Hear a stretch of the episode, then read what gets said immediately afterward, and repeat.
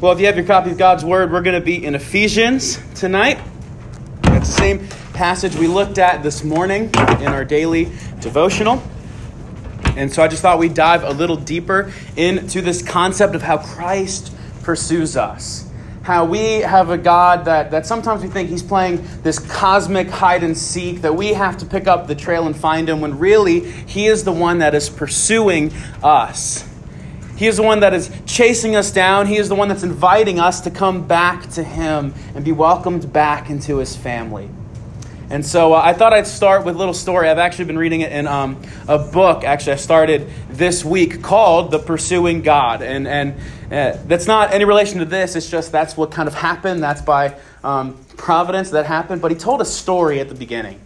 He, he told a story about an artist how this artist just, he is whisking the brush around here and there, making this absolute masterpiece of a painting.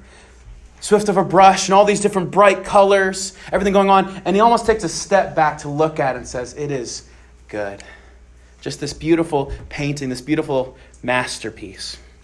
But then something starts to happen. This tiny black spot appears in the middle what happens? It starts spreading and growing, almost like this black mold that starts just eating away at everything.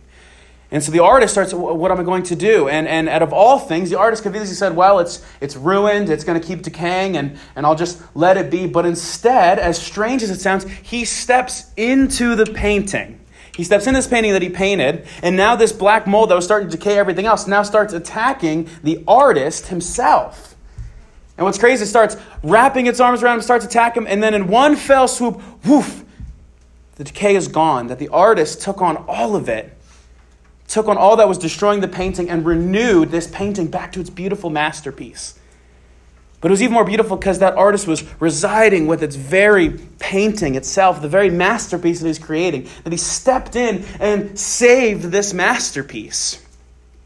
Some people hear that and say that's kind of a strange story. Why would anyone want to? Especially if the starting to decay and rot and mold, I get it, but why not just start a new painting? But this artist, the artist, the creator of this masterpiece, found this masterpiece just irresistible and wanted to save it.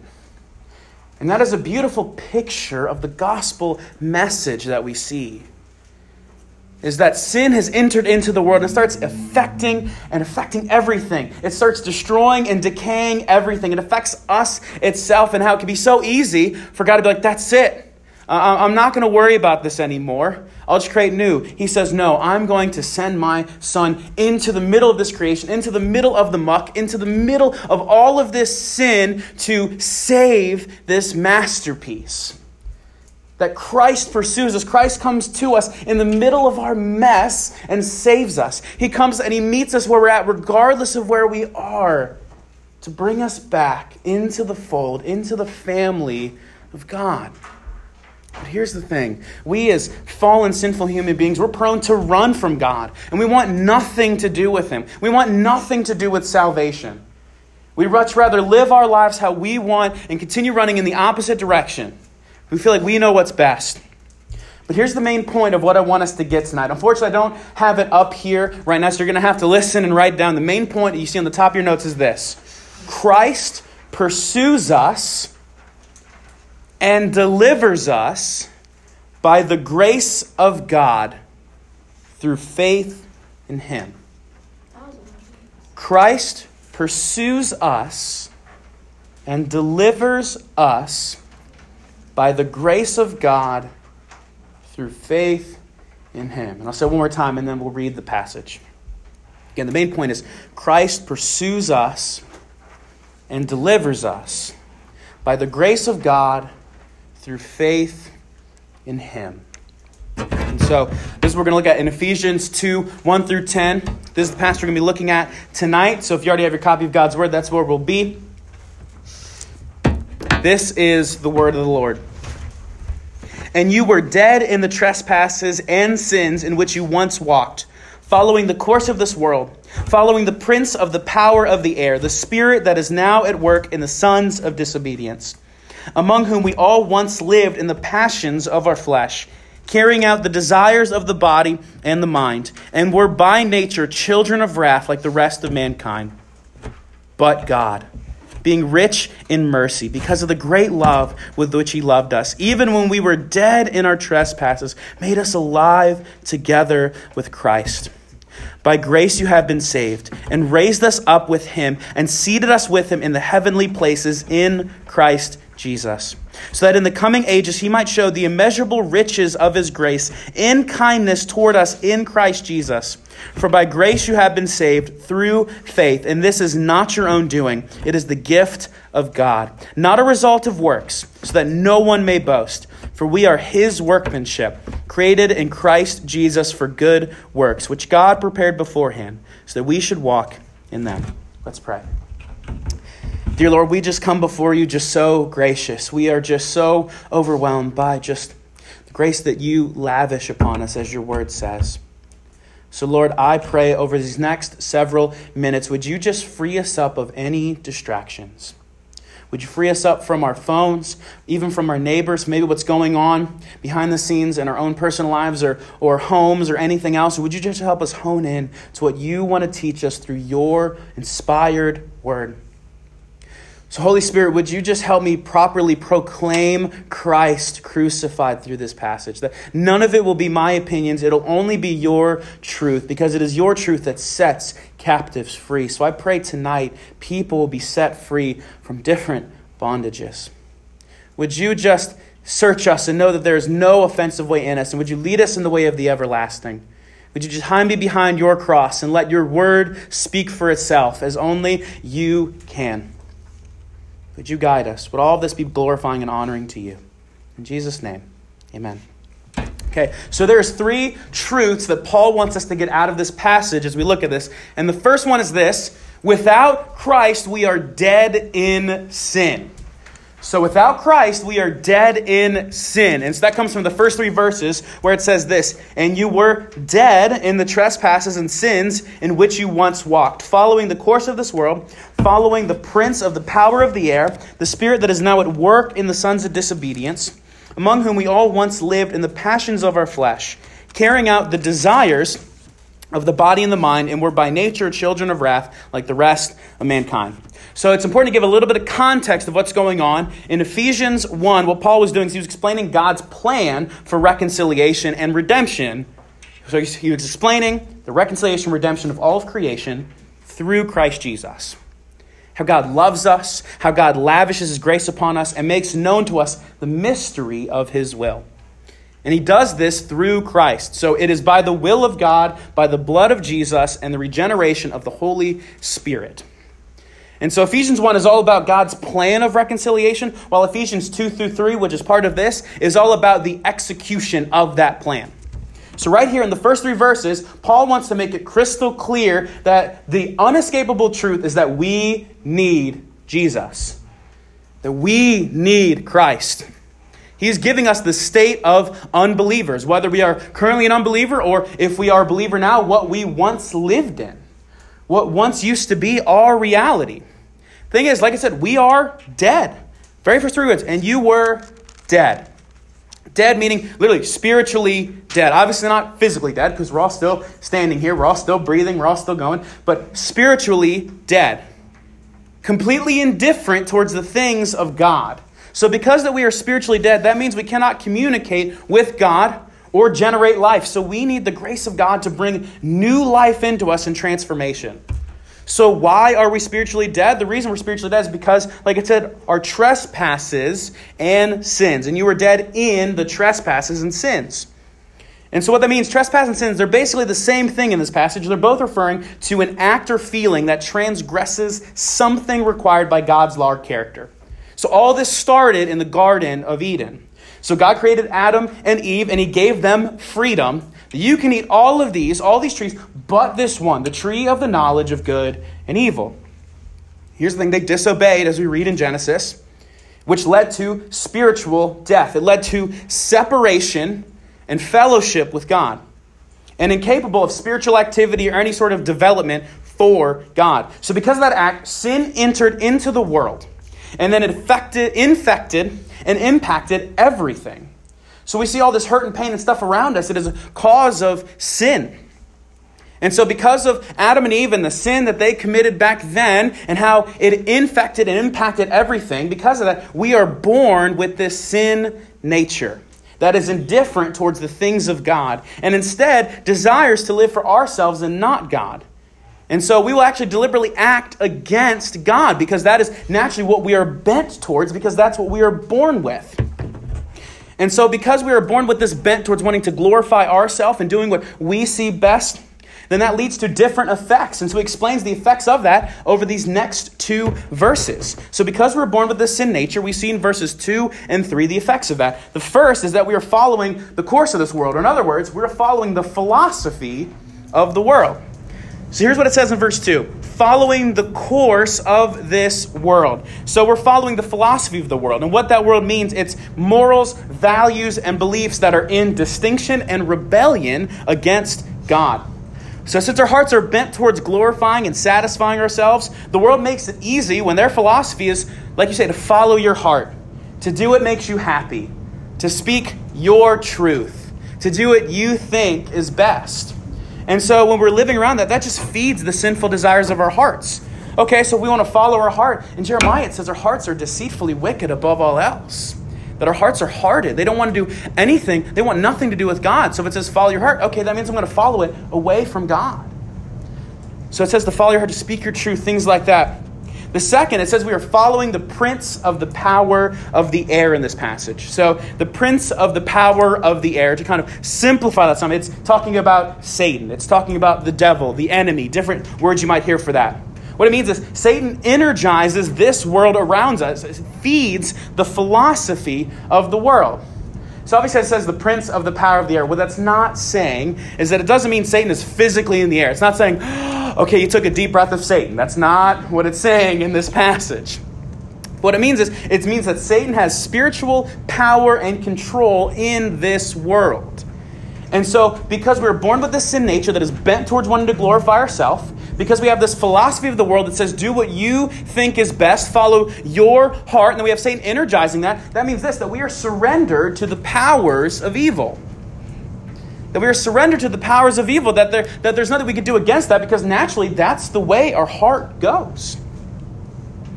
And so, because that third, it leads to this that we have the Spirit working in the sons of disobedience. So it says, the Spirit now that is now at work in the sons of disobedience. So basically, what that means, that that Spirit that is working, it just means the atmosphere that is created by the influence of Satan in the world. So it's this encouragement of holding these ungodly values and attitudes and actions. And so, because our hearts are bent towards wanting to glorify ourselves, they naturally get swept up into this atmosphere of just following our heart of whatever we best see fit. We just get swept up and caught up in the moment around us. A way I would kind of illustrate this is anybody ever been to a sporting event where, I mean, it was an electric atmosphere? I mean, like, it was rocking. You were you and you just got into it. You didn't know. You didn't know you had booze inside of you. You didn't know you had cheers inside of you. You didn't know where any of this came from. Where you just get so caught up in the moment. Uh, this is actually me uh, a few years ago. Uh, my alma mater, Liberty uh, University, was playing in their conference championship in basketball. They were playing against the Radford Highlanders. Um, and the winner of this game won the conference, and they punched their ticket to March Madness. So that big uh, college basketball tournament you see every March where you fill out the brackets and everything else like that. So I remember we were able to go to the game. And I mean, it was so packed out. It was so electric. I remember screaming my lungs out, booing when I thought the refs cheated our team, cheering when I thought we had a great play, thinking the refs robbed us of our team, thinking all refs are bad with some of those things. And I remember we lost on a, on a buzzer beater three. And I remember the fans were all cheering and storming the court and everything else, and I just wanted nothing to do with it. I wanted to leave. I wanted to go back home or go back to school and just not worry about it. Why? Because we got so caught up in the atmosphere of it. It was so electric. We were so just motivated. We were just so overwhelmed by it. We got caught up into this. Well, see, that's just one game. Obviously, you can go back and, and kind of calm down. You maybe still kick yourself over it, but but that's just one game. This atmosphere we're talking about here, it's all around us. It's not just a temporary thing we step into and then we can go back home. We can go back home and then we can get away from it. No, it's, it's constantly around us. And this naturally leads us to living out and carrying out the desires and passions of our flesh, mind, and body. So, because we have this natural bent towards wanting to glor- uh, glorify ourselves, and this philosophy feeds that, saying, just follow your heart, and then we have Satan energizing that philosophy. And then it creates this atmosphere where it's constantly encouraging that. Then naturally leads to the next thing in verse 3 among whom we all once lived in the passions of our flesh, carrying out the desires of the body and the mind. And so our flesh is like our sinful nature. Again, we have this atmosphere around us that we can get so caught up and swept in so easily. Let me ask you some of these. When you're in school, how easy is it to give in to gossip when you're around people? Or when you're alone, how easy is it to give in to lust? Or when you accomplish something huge, how easy is it to give in to pride? Like, yeah, I did that.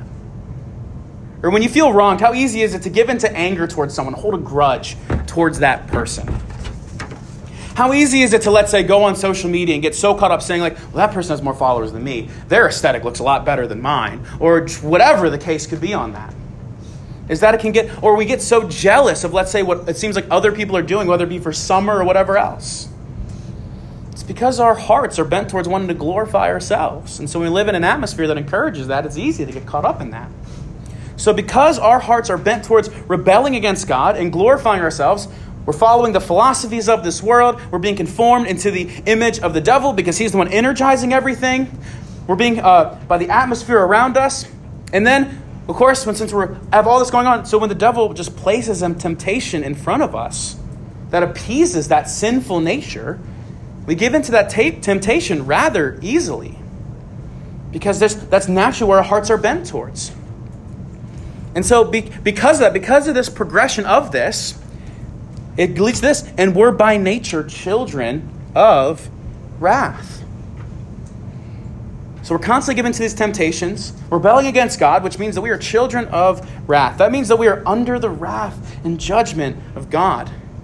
And so what is the judgment? What is the penalty for sin? Well, in Romans 6:23, Paul makes it very clear that the wages of sin is death.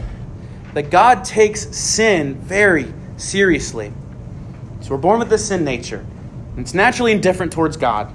We want to glorify ourselves. We're living in a world where these philosophies encourage that, encourage these things against God. Philosophy is energized by Satan himself and creates just these sinful desire, or creates this atmosphere that appeases us. And when he places temptation in front of us, we give in and so when we give in to them, we're children of wrath, we're children of the judgment of God, and so it's and we're dead. The thing is, like at the beginning, we're dead in our trespasses and sins. So it's not like we can just naturally do anything in and of ourselves to make ourselves alive. And so if we are dead in our sins with no way of making ourselves alive, it seems like that there is no hope. That seems rather bleak. That seems rather hopeless. That's not where the story ends. It's not where the story ends. Because here's the thing it's only by the power of God that can make us alive. And so that leads us to the second main point, which is this with Christ, we are made alive by grace. We're made alive by grace. So here's what it says, starting in verse 4 But God, being rich in mercy because of the great love with which he loved us. Even when we were dead in our trespasses, made us alive together with Christ. By grace you have been saved, and raised us up with him, and seated us with him in the heavenly places in Christ Jesus. So that in the coming ages he might show the immeasurable riches of his grace in kindness towards us in Christ Jesus. For by grace you have been saved through faith, and this is not your own doing, it is the gift of God, not a result of works that no one may boast. I think the first two words in verse 4 might arguably be one of the greatest two words in all of history. What hinges on these two words changes the trajectory of everything. We are dead in our sins, we're without hope, we, we have no way of escape, but God stepped in. But God came through. But God came into our mess. But God stepped into the masterpiece and said, I will take on all of this decay. I will take on all this on myself so I can rescue these people. It says God is rich in mercy. Rich in mercy. One way that it shows how rich in mercy is in Colossians 2 12 through 15. It talks about the same kind of deal where, where we were dead in our trespasses. But because we were buried with Christ, we were resurrected with him. That we had this sin debt that we could not afford. We had this insurmountable price that we could not pay. But Christ is so rich in mercy that he paid our debt in full. He paid every last penny. Only that, he said he removed all of the legal obligations against that by nailing it to the cross. That when he said it is finished, it is finished. It is paid in full. It is done. He paid for the penalty for all of our sins for all of time, past, present, and future. What this means, mercy, that he, he shows mercy. Mercy is showing pity towards those who are totally undeserving and unworthy. And as we saw for the first three verses, we are totally undeserving and unworthy. All we bring to God is a broken heart, a soul full of sin. Yet He still lavishes His grace upon us. He still shows His mercy and love towards us. Here's the thing God is rich in mercy, so it says He is rich in mercy because of the great love with which He loved us. He's rich in mercy because He has great love for us. One of the verses I would use to describe this is one we probably all learned is John 3:16. For God so loved the world that he gave his only begotten son that whosoever would believe in him shall not perish but have eternal life. It's saying God so loved the world. I love you so much. I love you so much that I'm going to send my son to die on the cross to redeem you back to me. That is love that he sent Jesus down to earth for people that might or might not accept him. Yet Jesus still says, I'm going to take on the cross. Jesus went to the cross with each and every one of us in mind, our sins, past, present, future, knowing the sins we have committed in our past, the skeletons in our closet, knowing the sins that we will commit maybe even this week, and the sins we'll commit in the future. He says, I am still going to pay for the penalty for their sin. I'm still going to go to the cross and die for them. God so greatly loves humanity and longs to restore humanity back to where it was in the beginning in creation with Adam and Eve. So think about this. Look at what it says next, okay? He's rich in mercy because of the great love with which he loved us. And then in verse 5, even when we were dead in our trespasses, made us alive together with Christ. So even when we are dead in our sins, remember what means dead in our sins? It means we want nothing to do with God. That we're just living our own life. Even when we're dead in our sins, wanting nothing to do with God, Christ pursues us regardless. And he makes us alive with him. Think about this Christ breaks through all those barriers that we saw in the first three verses. So, the philosophy of this world, he breaks right through that. The control that Satan has, he broke right through that. In fact, it says in Hebrews 2 14 through 18, he says that he became just like us. Not, not to help out angels, but to help out the sons of Abraham, the sons and daughters of Abraham. That is you and I, so that he can break the power that Satan has over, has over us. He can break the chains that hold us back. And as well, that when we are tempted, he knows how to help us when we are tempted. That he breaks the control Satan has on us, and he breaks through our hardened hearts. These desires of our flesh that we will live out these things, our hardened hearts, no matter how sinful he is, Christ still pursues us and he breaks through that. Why? Because we are saved by grace, by the unmerited, undeserving grace of God. Here's the thing. Here's what it means by saved that we are saved by grace. A lot of times people think, okay, I've been saved in the past and that's it. Yes, that, that is true. You have been delivered. So, saved, another way for saved is, is delivered from sin, delivered from that. But here's the thing is with saved, it is a present tense word. So, what that means, it doesn't just mean it was a past thing, it is something that is continuous and ongoing. So, what that means, it's both accomplished and it's ongoing. So, what that means is, yes, you have been saved from your sin once and for all. That if you have been delivered, if you've repented and believed in Christ, you have been saved, brought into the family of God, and you are secured eternally. But it also means that times when we go along the way and we still struggle, we still struggle with our sin, we still struggle with our doubts, we still struggle with our fears, Christ still delivers us. Christ still pursues us. It's not like Christ said, okay, you're saved, I'm on to the next person, I'm meeting my quota. He knows, no, I'm with you every step of the way, I'm with you always, even until the end of the age. Christ loves us. There's nothing that can stop Christ. He loves us. And so here's the effects of being saved by grace. So we looked at the effects of when we're born to sin and how we follow that. Now we look at the effects of being saved by grace. In verse 6, and raised up with him and seated with him in the heavenly places in Christ Jesus. We are raised up with Christ and seated with him in the heavenly realms. That means our citizenship has changed. All of this is because of Christ's resurrection. We are no longer bound for hell, but we are bound for heaven. It's a beautiful thing because here's the thing because Christ was physically resurrected, we can be spiritually resurrected. Because Christ was physically resurrected, we can be spiritually resurrected.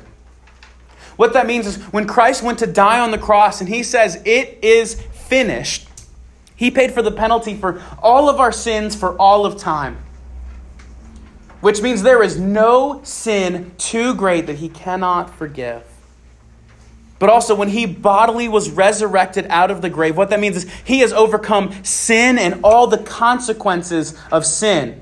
The biggest one being death, which means that there is no amount of wrongs we can do that'll stop him from loving us. That, as it says in Romans, nothing can separate us from the love of God.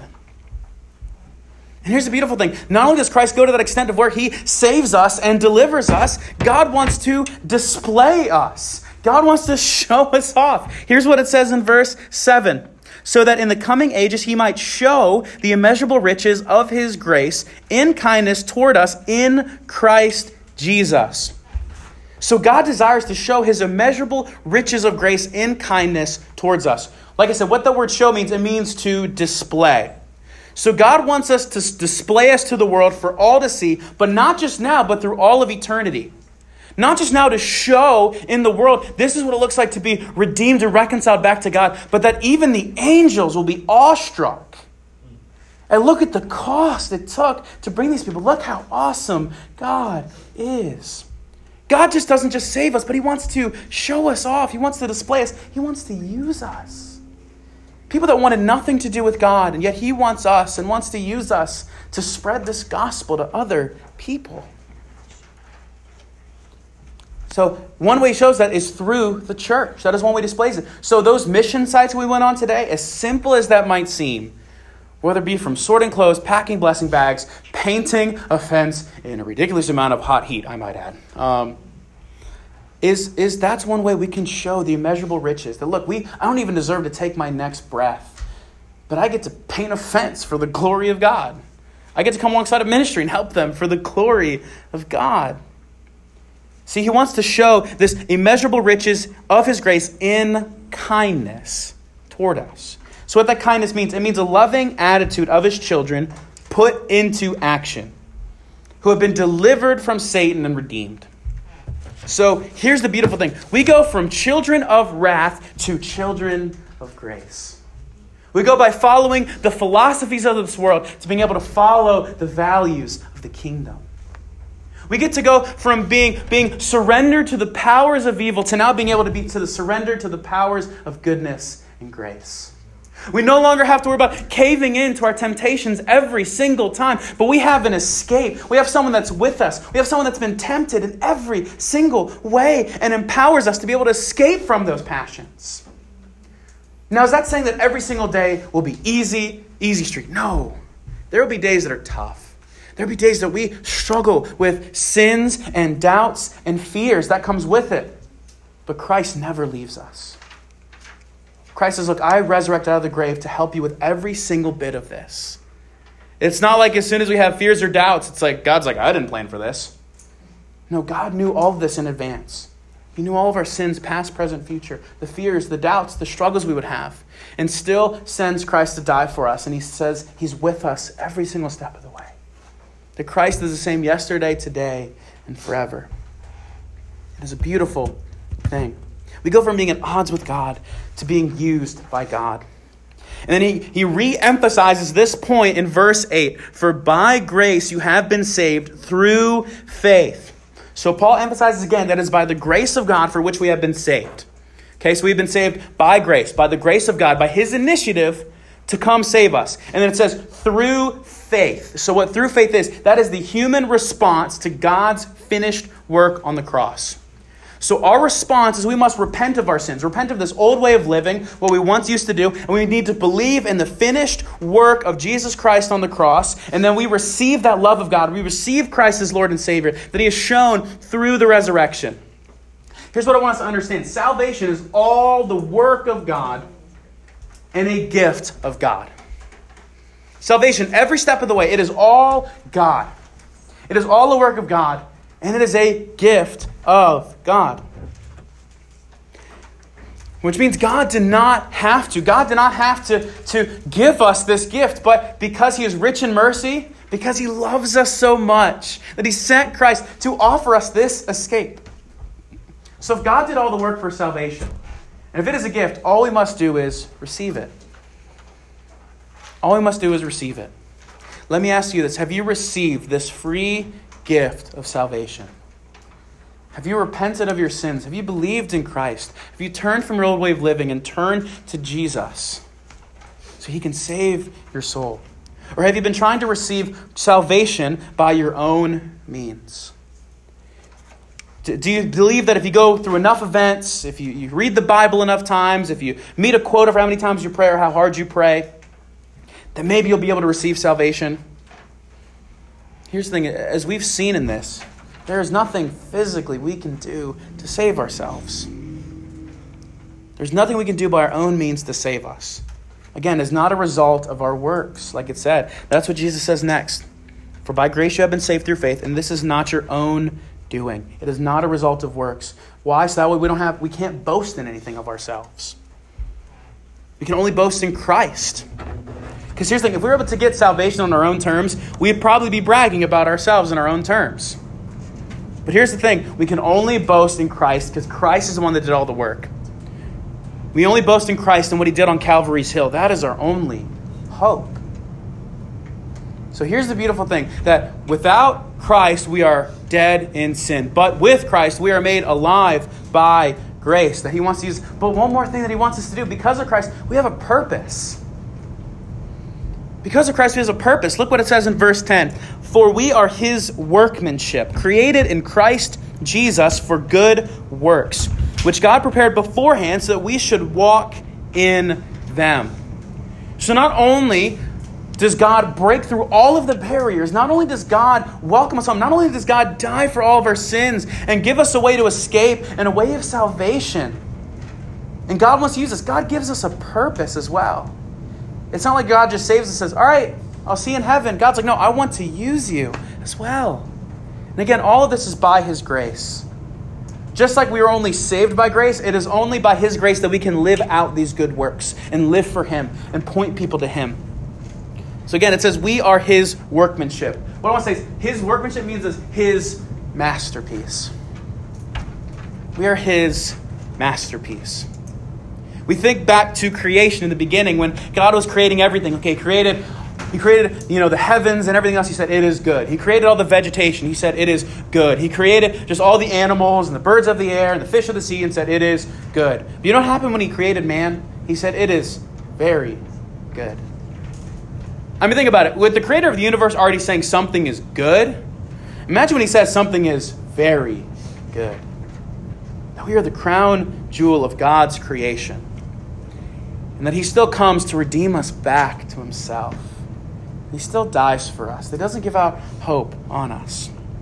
So it says, For we are his workmanship, created in Christ Jesus. So there's actually only one other time this word created is actually used, and that's Romans 1.20, and that's talking about the creation in Genesis. It's talking about the creation of the world. So what, he, what, here, uh, what Paul is talking about here is Christ recreating us recreating his masterpiece, the crown jewel of his creation, recreating us back into that image that was at the beginning. Of course, we won't see that fully completed until he returns and rights every wrong, but he's able to redeem us back to himself. He's able to restore us to a right relationship with God. And so here's what he says okay, we, we are reconciled by him and we're able to be saved and everything. We have this purpose. So, what is this purpose? What did he create us for? Good works. So it says, For we are the workmanship created in Christ Jesus for good works. So, what is this good works? It is showing this loving attitude that God has showed us through Christ. It's kind of like what Pastor Aaron said it is our worship. That God has had this revelation, He's revealed to us that, wow, like we are saved by grace, that Christ pursues us, that Christ loves us. Naturally, that should lead us to just want to jump and sing and dance, and that any little thing we do, God has used that to glorify Him and point people to Him. We might not think about it that way, but think about it. God placed you at your school to glorify Him. God placed you on the sports teams you are on to glorify Him. God placed you in the neighborhoods, in your jobs to glorify Him.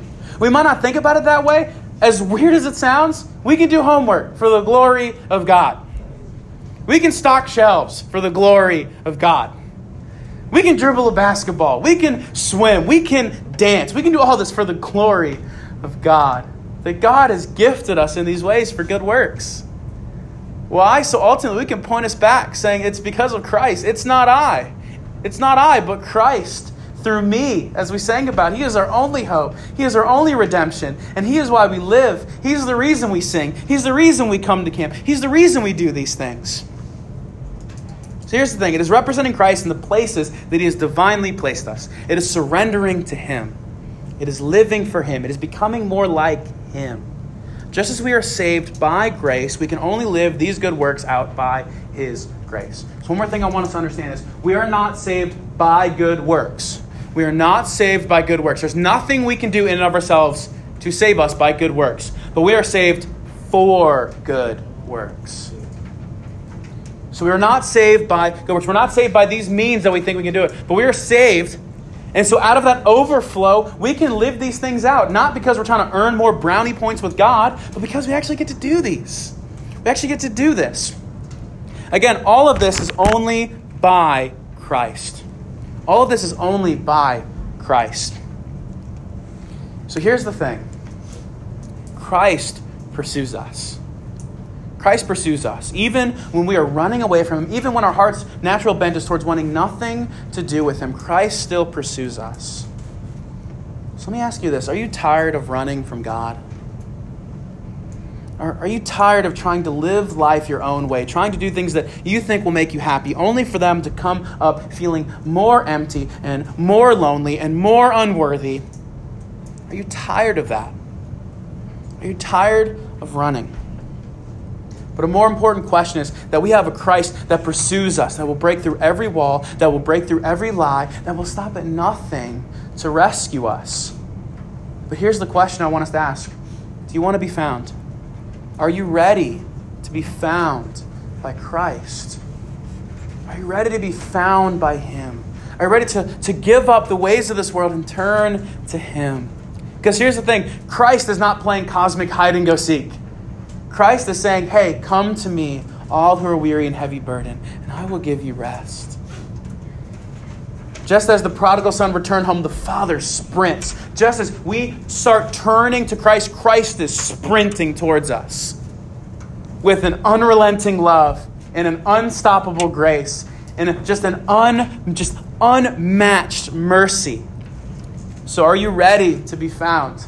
It makes me think back in the beginning of, of just Genesis, where as soon as they sinned, Adam and Eve just ran off. And what was God doing? God pursued them and said, Where are you? So let me ask you this where are you in life?